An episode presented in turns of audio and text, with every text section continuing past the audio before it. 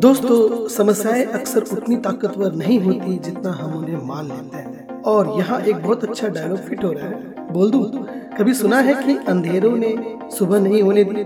ज़िंदगी इतनी मुश्किल इसलिए है दोस्तों, क्योंकि लोग आसानी से मिली चीज़ की कीमत नहीं समझ पाते।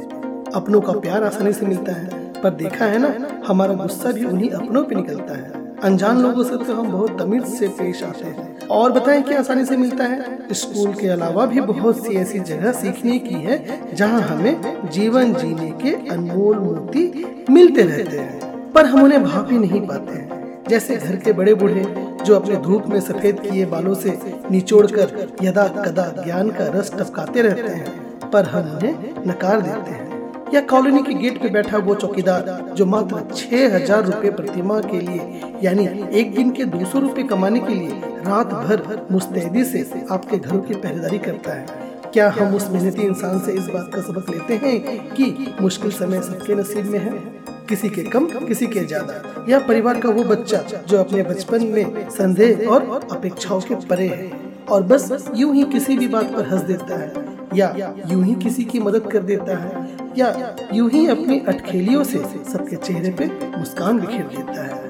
क्या हम बड़े होकर बिना किसी उम्मीद के ऐसा कर पाते हैं? दोस्तों, ज्ञान बटोरना चाहेंगे तो सब जगह मिलेगा। चारों ओर नज़र घुमाकर तो देखिए, लेकिन अगर दिल और दिमाग के दरवाजे दुनियादारी ने बंद किए हुए हैं तो ये ज्ञान आपके आजू बाजू से आपको बिना छुए निकल जाएगा और आप इसके सकारात्मक परिणामों से वंचित रह जाएँगे। भाई, हर दिन अच्छा हो ज़रूरी नहीं है। लेकिन हर दिन में कुछ अच्छा ज़रूर होता है। रात को सोने से पहले लिस्ट ज़रूर बनाएँगे खुद ही समझ आ जाएगा और फिर आप इन छोटी छोटी चीज़ों के लिए शुक्रगुजार भी होंगे और उनसे सीखेंगे भी। जैसे, आज तो दिन बहुत खराब था।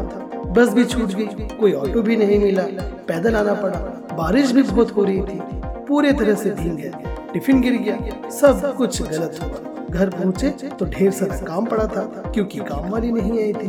लेकिन अगर सोचूं तो क्या सीखने को मिला कि मैं अगर 10 मिनट पहले अपना काम समेट लेता, दिन में वक्त जाया नहीं करता तो मेरा काम समय पर खत्म होता और मैं बस को समय पर पकड़ सकता था। दूसरी बात, जब सुबह ऑफ़िस को निकले तो आसमान पर बादल उमड़ घुमड़ कर रहे थे।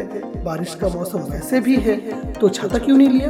हम्म लेना चाहिए था ना तो भीगते नहीं। तीसरी बात, जल्दी का काम शैतान का। भागते भागते ऑफ़िस पहुँचा था। सहकर्मी को कुछ सामान देना था। हड़बड़ाहट में बैग से सामान निकाला तो टिफ़िन खुलकर गिर गया। इसलिए सब काम प्लानिंग के साथ, समय के साथ। और फाइनली जब घर पहुँचा तो घर तो था पहुँचने के लिए मेरे पास। इसलिए सीख भी मिला और शुक्रगुजार भी हुआ उन सीखों के लिए भी और ऊपर वाले के द्वारा दिए गए उन नेमतों के लिए भी। तो मेरे पास घर तो है ना आने के लिए। मैं घर तो पहुँचा। इसलिए कैसा भी दिन हो, कुछ अच्छा उसमें ज़रूर होगा चले फिर विचार पसंद आया तो कर दीजिए शेयर चैनल पर पहली बार आए हैं तो जो सुना हुआ अच्छा लगा तो चैनल को फॉलो ज़रूर करें। स्वस्थ रहे, मस्त रहे and have a super awesome day thank you